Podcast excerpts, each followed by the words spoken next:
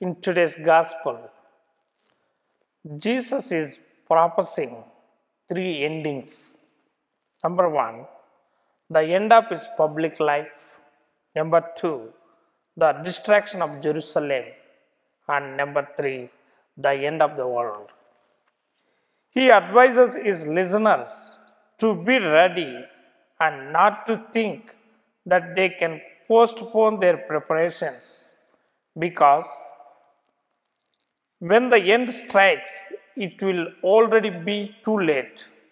Through this prophecy and warning, Jesus asks us to be ready to meet Him as our judge at His second coming, whenever that may take place, and to be prepared to meet Him and to give an account of our lives at the moment of our death, which is also unknown to us.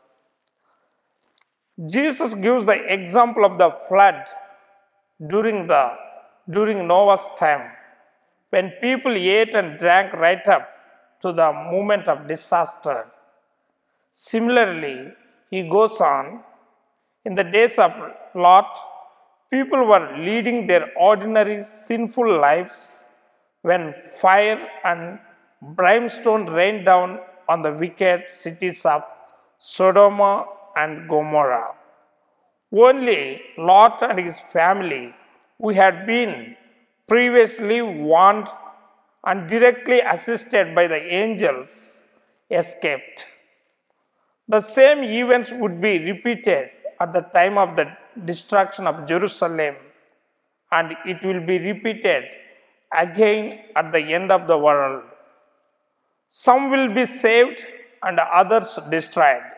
Some will be prepared to meet their God and will be rewarded, while the unprepared will be punished. The criterion of selection will be our intimacy with Jesus in a life of grace. If we really want to see the kingdom of God on earth in our times, we need to look at a people's lives. The kingdom, the kingdom is there when people are reflecting in their lives the vision of life and the values that Jesus revealed to us that is loving God in offering loving service to all they encounter. We need to stay ready always by living holy and prayerful lives spent in doing good for others.